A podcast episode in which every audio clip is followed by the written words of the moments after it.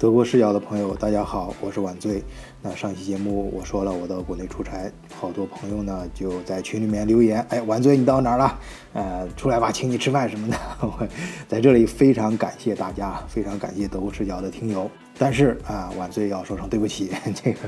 呃这次不太适合，因为我这次是出来出差给公司办事儿嘛，要对得起老板给的工资，回来要去好几个地方，日程都安排的非常满了。所以咱们下次下次啊，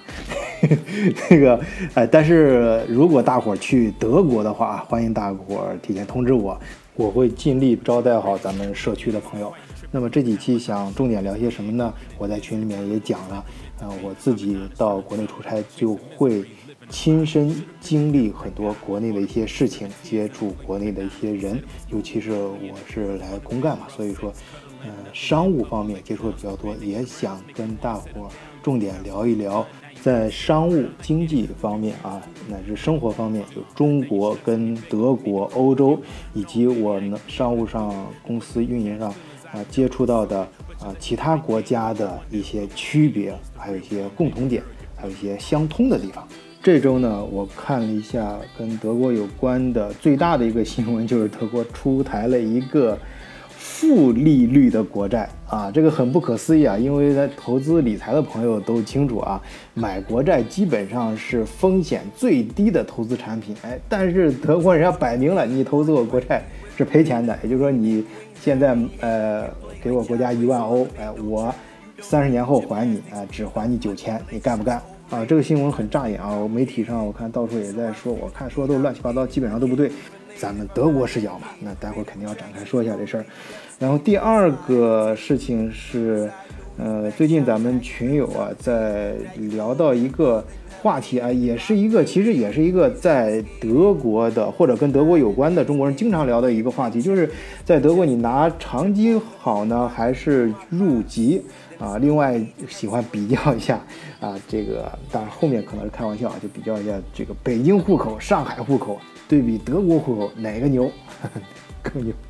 然后第三个话题是深圳会不会超过或者说取代香港？在开始今天的话题之前啊，我首先要声明一点啊，是非常郑重的。呃，这也是好几个群友提醒我的啊，他们就是说看我德国视角节目的时候，或者听咱们喜马拉雅节目的时候，看到有一些广告啊，什么留学中介呀，什么移民中介。我估计可能是跟我这个德咱们德国视角这个内容有关，平台推送的相关广告，这个都是大学生平台推的啊，跟我没有任何关系啊，我没有收过任何这个什么所谓移民机构什么机构的广告费啊，也也没有，我甚至都不知道他推送，这完全是平台随机，他们根据他们的算法推送的啊，我在喜马拉雅开这个节目。我看现在就现在的播放量，一个月最多收入也就是几块钱人民币，是平台的这种流量费，所以我不会以以后也绝对不会给任何移民机构或者是移民中介做背书啊。这个咱咱们群里面有不少朋友咨询我的时候，我都先摆明这个立场。呃，这也是为什么我强调你一定在签字交交钱之前来问我，因为首先我承认我确实是有一些朋友是在做这些行业的，我也在群里面反复说了，在商言商，我们不挡别人的财路，大家只要是合法挣钱都 OK，呃，顶多就是便宜点儿、贵点儿，但是人家只要给你办事儿就好了。但是咱们德国视角这个节目啊，完全是晚醉的个人爱好啊，是非盈利性的。我也从来没打算用这个节目本身赚什么。我做这个节目最重要的目的就两点：第一点是为了加深和整理我自己的相关这方面的见识，因为你想，我给大家要说一说二，那我自己肯定至少要看六七八九十吧。啊，我给大家讲讲一个主题的时候，那我相关的文章。啊，相关主题的，呃，中国、德国，啊，顺便我这里也给大家说一下，我经常，呃，参考的媒体有这么几份啊，在德国的话有《明镜周刊》，啊，有《经济周刊》，还有《经理人》杂志，呃，还有 Capital 就那个资本，呃，当然还有英文的一些媒体，让大家应该，呃好多听友也会自己看的，你像啊，Bloomberg，然后 Inside、BBC 啊、BBC 什么 CNN 什么这些。呃，当然如果深刻的一些啊，有些大头的文章啊，也会看一下 Atlantic 什么这种啊，还有一些就是就是搜索的时候偶尔搜到的一些呃外媒上专题的一些有深度的一些。当然这个呃就是这个是我个人做节目的需要。对我个人的工作和呃职业生涯也是非常有帮助的，因为我给大家伙儿也说了嘛，从今年七月份我换了新工作，专门开始做咨询，其中一个重点的内容就是帮助国内的企业，就是那些想出海的企业啊，在海外建立分公司呀，啊建立团队呀，还有设置相关的一些结构。我呢主要是负责欧洲这块业务，当然我们在硅谷也有分公司啊。你想，我们的客户他到海外之后，他需要一个综合环境的了解。那所以，我刚才提到的一方面是做节目，另外一方面我自己这方面，首先自己的这方面的专业素养要加强嘛，尤其是商业环境啊。而且这种多维度的了解呢，也可以帮助我的客户呢，去找到最适合当下他目的的那个方案。那我做德国视角这个节目的第二个目的呢，啊，就是想建一个跟德国有关的非常有亲和力的社区，啊，这个呢是出于我个人的感受，因为在国外啊，在德国，我相信在其他国家也是，啊，就中国人、华人是少数民族，所以咱们抱团就很重要。啊，有前有些我的前辈啊走过的弯路什么，他们有时候会告诉我。那么我走过的弯路，加上我前辈走过弯路，我都会呃看整理出来，跟在社区里面大伙分享。那大伙要是不管你到海外去生活、去玩、去还是去工作或者上学，啊，能够尽量的避免这些弯路，啊，能够嗯。在咱们社区里面，大家相互有个帮助啊，哪怕对你有一点点，至少精神上的帮助，我觉得也是非常好的一件事啊。就算是你不出来，在国内呢。啊，去了解一下海外的一些事情，换一个视角去看待一件事儿，或许你有一些新的收获。而且，如果你能通过咱们德国视角的社区认识一些五湖四海、世界各地的朋友，哎，本身不也是一件美妙的事情吗？哎，这里就 再次呼吁听友们可以加入咱们德国视角的社区啊，咱们的群已经好几个了，入群方法我都写在简介里了，就是加微信小助手。木稳二零零幺四十二，木稳就是月亮的英文拼写 M O O N 二零零幺四十二。哎，那么好，今天的话题呢，就先从咱们德国视角的群友最关心的话题开始聊。就是有不少朋友就问我，哎，我在德国到一定时候了，你说我是入籍呢，还是拿长居？一般我觉得你提这个问题呢，你自己的内心其实都已经有答案了。这么说吧，在德国啊，到一定时候条件。同时符合的情况下啊，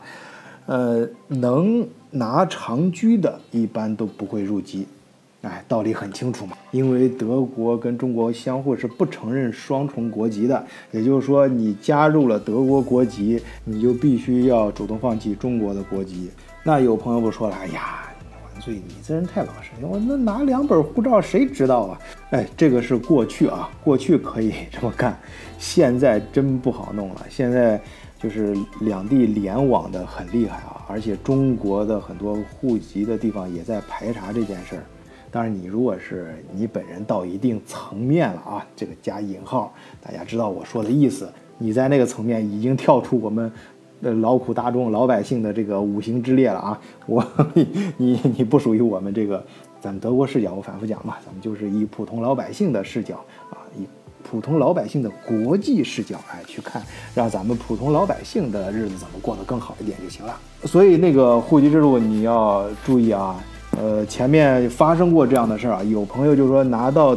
德国国籍之后，哎，照样去领中国的身份证，中国那个身份证不是换代嘛，去办新身份证，哎，结果那联网的人家德国那边就知道了，知道之后。过两天就给人家寄了一封信啊，就是说，哎，某某先生，你的行为已经证明了你对我们国家的呃这个国籍呢不感兴趣，所以我们收回给你的国籍啊。虽然你宣过誓了啊，但是呃这也说明你当时的宣誓是假的，不是内不是发自内心的，所以就该取消了。这这事儿在德国发生过啊，大家注意这一点。这是德国方面，另外一方面在中国，中国。啊，相信有不少在德国的朋友也遇到了，你的老家、你户籍所在地，他们也在排查这件事儿。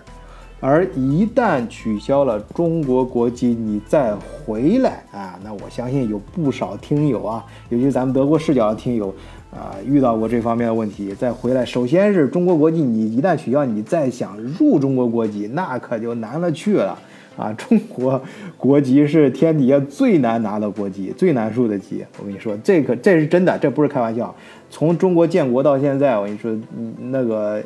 能入中国籍的外国人，这是能都能数出来的这数啊。所以说，一般情况下，在你条件，我指的是各方面条件都均等，就是在你完全可以自由选择国籍和呃拿长居的情况下，一般人都会选择长居的。因为长居呢，你在首先你虽然没有德国的这个国籍，但是你在德国享受的权利，除了选举权和被选举权，其他跟德国人一模一样。然后呢，你到中国去呢，随时还可以回中国。在国内呢，你拿着德国护照其实是很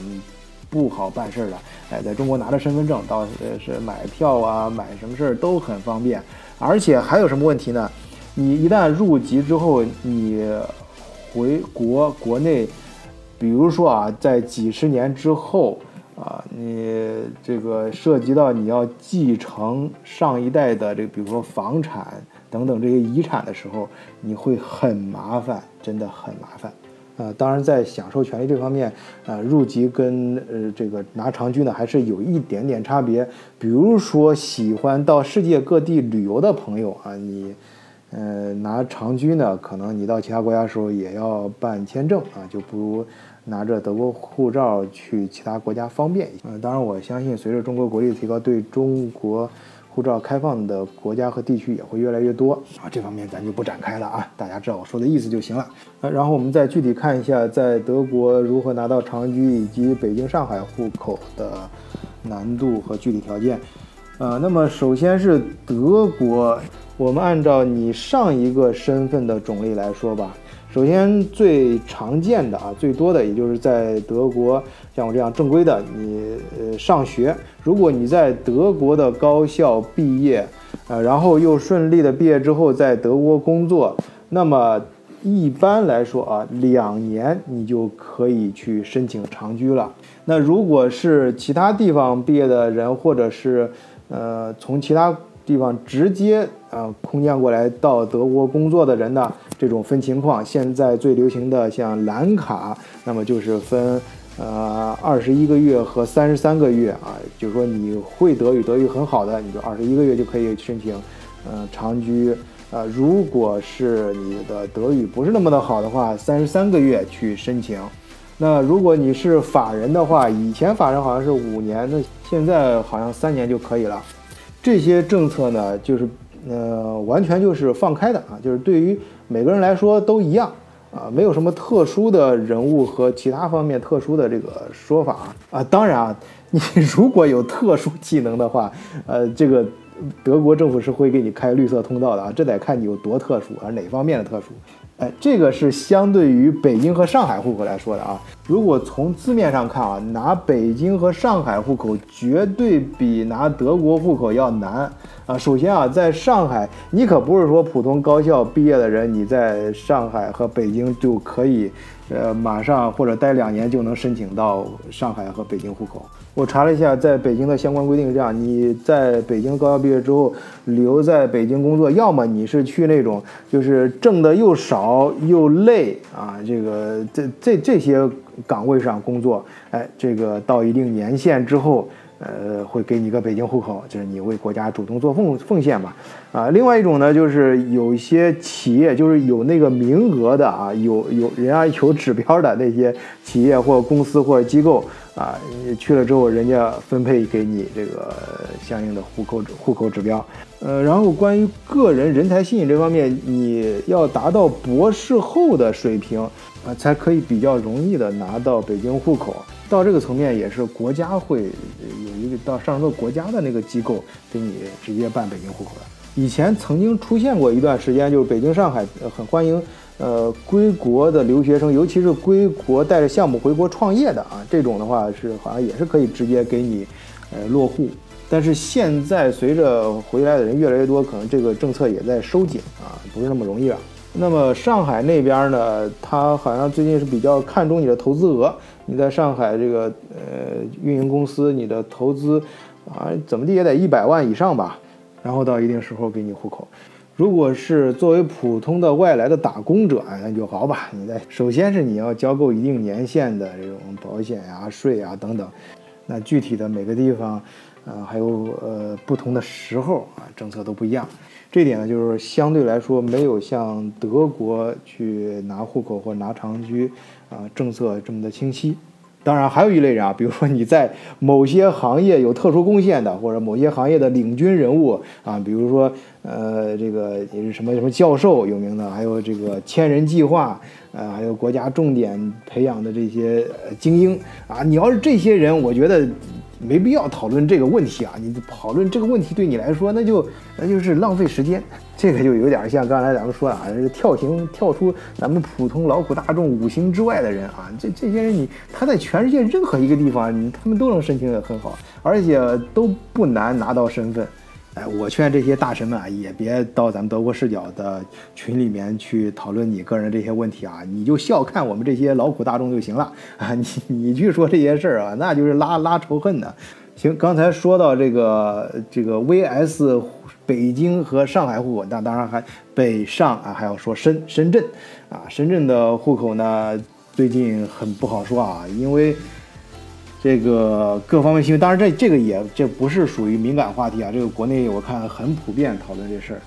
呃，就是国家也明确公开发这个红头文件啊，就是我们要把这个深圳建成啊有社会主义示范区的这么一个地方。我看外门上的喷子也很多，这个。呃，我首先表明晚醉在德国视角的态度啊，就是我们对这个国家想出台这新政策，想把它搞好，这个我是完全支持的啊，双手加双脚支持。为什么呢？你要知道，在过去这四十年当中啊，老外对中国可是误判了多少年了？你想想啊，每到几年的时候，老外都中国啊这这唱衰什么的啊，这说明什么？说明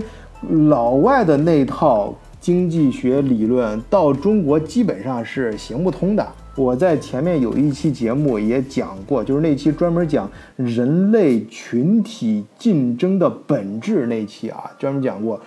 你你想。在这个上层建筑里面，它那套理论那是很小的一块，是基于它的那个下层建筑，它的它更大更强大的背景啊，是它的文化和文明，是基于它的文化文明和它的群体特征总结出来的东西。那咱们中国上下五千年，咱们的群体的特征和文化基础是完全不一样的。所以说啊，就像鲁迅说的呀，天底下本没有路啊，路是趟出来的，走的人多了变成了路。咱们中国人现在面临的很多状况，全世界以前他们的发展过程，他们其实很多时候没有遇到过，还而且有些表面上看上去啊相同的一些问题，但他的呃就是学去解决这个问题的群体啊，去面临这个问题的状况，那也相差的很大。所以我在我德国视角前面也讲过，我在简简介里面也写了嘛，我像我自己亲身的经历就这样，这中国很多现在企企业出海。那你面临的问题以前没有人经历过，所以你就是你本身你就是第一个吃螃蟹的人，哎，你就要在探索，所以这个时候，呃，这是我们做德国视角的意义嘛。我这个时候的经验就非常宝贵，哎，那我们有什么经验，大家能够相互。在不影响公司机密啊，在没有在不涉及到呃商业机密啊，呃不违背不违背一些商业原则的基础上，哎，大家可以相互交流一下，特别是对那些需要社会就当今社会分工网络协作，就大家抱起团共同去完成一个目标的这些呃呃商业活动上，那当然是非常有好处，也是很有必要的。好，我说我的第二个观点啊，就是对于媒体上现在说深圳要什么取代香港什么这个事儿，第二个观点是啥？是看这些事儿的时候，咱们的格局要大一些嘛。其实，关于香港，不是说最近这个事，香港就是往前看，我自己本身去香港出差，到目前为止，我至少去过三次。其中一次还是正好碰见战中的时候，那次很有意思啊。关于那个，呃，我也不给咱们老东家就是喜马拉雅这个平台找麻烦啊。咱们可以在合适的时候，在合适的平台，跟大伙儿、跟咱们德国视角的呃朋友一块儿聊一聊我那个当时那个经历。就我想说什么呢？其实大家有目共睹，大家心里也知道，在过去这十年、二十年，香港成一个整体的下行态势，这是一个不争的事实。其实那个时候最多说的并不是深圳，说的什么呢？是上海。就是你要知道啊，在上海人眼里，香港。已经不再是一个对手了。香港人也有自知之明，他根本就争不过上海。所以咱有一次在群里面啊，有一个小兄弟说，那个谈到前段时间香港闹事儿，说说国家政策出来发政策说那个是呃上海搞什么自贸区什么的。其实我就说啊，那个就是稍微甩个小脸色给香港人看一下啊，震慑你。这个数据就很很说明问题啊！大家是可以自己查的。香港跟那个上海就不是一个数量级的。你在一个香港就是一个金融中心，但是上海它不仅仅是一个金融中心，它对上海周边以及呃中国周围其他地区的辐射。和影响力比香港可大多了。那么是哪个城市跟上海的 level 是一样的呢？哎，这个我就要跟大家说，这个格局大一点啊。在亚洲，其实对上海最恐惧的啊，就认为他们两个有这个平台在一个 level 上有竞争力的是哪儿呢？是新加坡，知道吧？最害怕上海持续这样高速发展的人，其实是新加坡。我跟你说，香港他自己跟他自己很清楚，自己吃几两饭，他根本就不是上海的对手。那么说到深圳，深圳到底，呃，它跟香港其实，它跟香港完全是不同性质的两个地方啊。它们的功能还有对人的吸引以及这个城市的定位也是完全不一样的。其实深圳呢，我想把它的格局也放大一点，你不要看深圳单独的一个城市，而是看它旁边的，比如说佛山、东莞啊、珠江啊这样一个呃珠海三角区吧。我们这样说，在按照这个区域来讲。那它不是一个单独的深圳，是在这个区域里面的一个深圳。如果你把这个格局给看明白了，你就知道啊，深圳跟香港哪个城市更有前途了，或者是在哪方面哪个更哪个城市是毫无疑问的有压倒性的优势。啊，那当然，香港呢还有它自己的很好的一方面吧。那要不是这样，咱们也不会像央视就放的节目，像整天就放。香港现在到一个选择的时候了。我这两天回来之后，我就专门看呃华文频道啊，我就喜欢看中国咱们内地的节目，呃，看咱们主流媒体在讲什么。主流媒体，所以说香港我其实也不是个敏感话题，既然这样，主流媒体上也在放香港，啊，香港的人也在一个选择，就是说他。大家也觉得香港确实，你要这样子乱下去是很可惜的。香港本身有很多很好的一些优点，当然这会涉及到更多的内容啊。首先在这个平台上，我也不太好说。再一个时间也不够啊，大家呃加入咱们德国视角的群啊，可以欢迎加群，我们在群里面可以慢慢聊啊，细水长流，青山不改，德国视角永远陪伴。那么说到这儿呢，哎，咱们再回到说德国视角，德国这德国最近政府很逆天啊，发了一个国债，居然是负利率的啊，这个是三十年国债啊。我刚才在开头就说了，就是说你现在呃从借给国家一万欧元，国家三十年后还你只还九千，你干不干？哎，很多人愿意干。这事儿猛一听，觉得神经病才会买这个，头脑啊，上人说脑子瓦特了啊，才会买这样的国债。哎，那那就那那人家这国债已经卖出去八点二七个亿了啊，八亿多欧元，相当于呃八乘八八六十四啊，相当于六十多亿人民币啊，这个国债人家德国政府已经卖出去了。这个事儿怎么看呢？我也说两点，今天不知道怎么回事啊，跟大家谈都是谈两点。第一点啊，我就首先是纠正一下这个国内各个媒体上瞎在那儿说，你这，你你要好好想想，那这个你你看到这个消息，你的第一反应不是说美国脑美国就是德不是德国德国政府脑子有病，或者是买德国这些国债的人脑子有病。我觉得你的媒体上问这些问题，那都是你的脑子有病，你得好好想想。德国政府为什么敢发这样的国债啊？为什么有那么多人还去买这样的国债？你得想想为啥啊？人家手里面那么多钱啊，人家脑子有病啊！还有一些说是德国经济不行了啊，这说明这个呃德国这个呃，这个经济要崩溃了啊，这个世界什么经济危机要来了。我觉得，你做出这种推论的，你就不要在媒体上再写文章了，因为你这个你这个水平啊，你这个逻辑水平基本上跟小学生没啥区别。那他正常小学生看到这都能都就是通过这种消息都会推出这种负面的这种分析，你基本上就是在浪费读者的生命和时间。我告诉你啊，这我在前面节目里面也讲过，你对你应该听听我德国视角的节目啊，写这种文章人。德国的投作为投资标的，在过去的五年当中，连续被评为三 A 加两 A，什么意思呢？就是比美国还要靠前，全球排名第一。也就是德国的资产保值性是全球排名连续五年以上，至少是五年以上连续排名第一。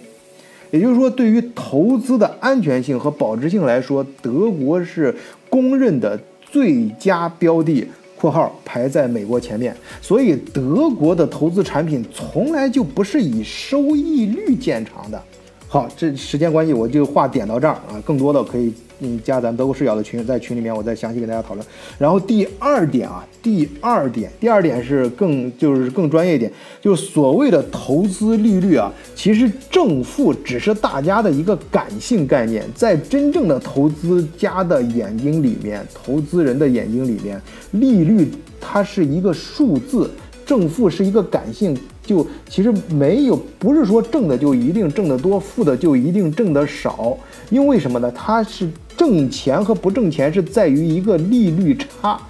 利率差你懂吧？是相对的，也就是说，比如说你是一个负利率，你是呃百分之啊负一的一个利率啊，但是那如果你这个能卖出去，卖给一个百分之负二的利率呢？那你中间还有百分之一的利率差呀。呃，假如说，未来的市场上，呃，关于呃德国的国债，它它本身这个债券它就是一种金融产品嘛，它作为一个金融产品的话，它自身是有价值的。它的价值虽然它是百分之，比如说它是百分之负一的，就是还要倒贴一块钱的，但是那个时候市场上公开的这些呃其他的一些投资产品都是百分之负二或负三，呃赔的更多的。那百分之负一的，我问你是不是更好的产品？是不是相对来说让你的资产更保值的产品？那么你是不是就可以把你百分之负一的产品当成百分之负二、负三卖出去？那么你中间是不是还可以挣百分之一的利差？啊，到这儿呢，基本上好像听友也听明白了啊。我现在尽量也把每期节目控制在三十分钟之内啊，不要浪费大家太多的时间。更多的展开内容，欢迎大家加入德国视角的听友群。好，谢谢大伙，今天就聊到这里，再见。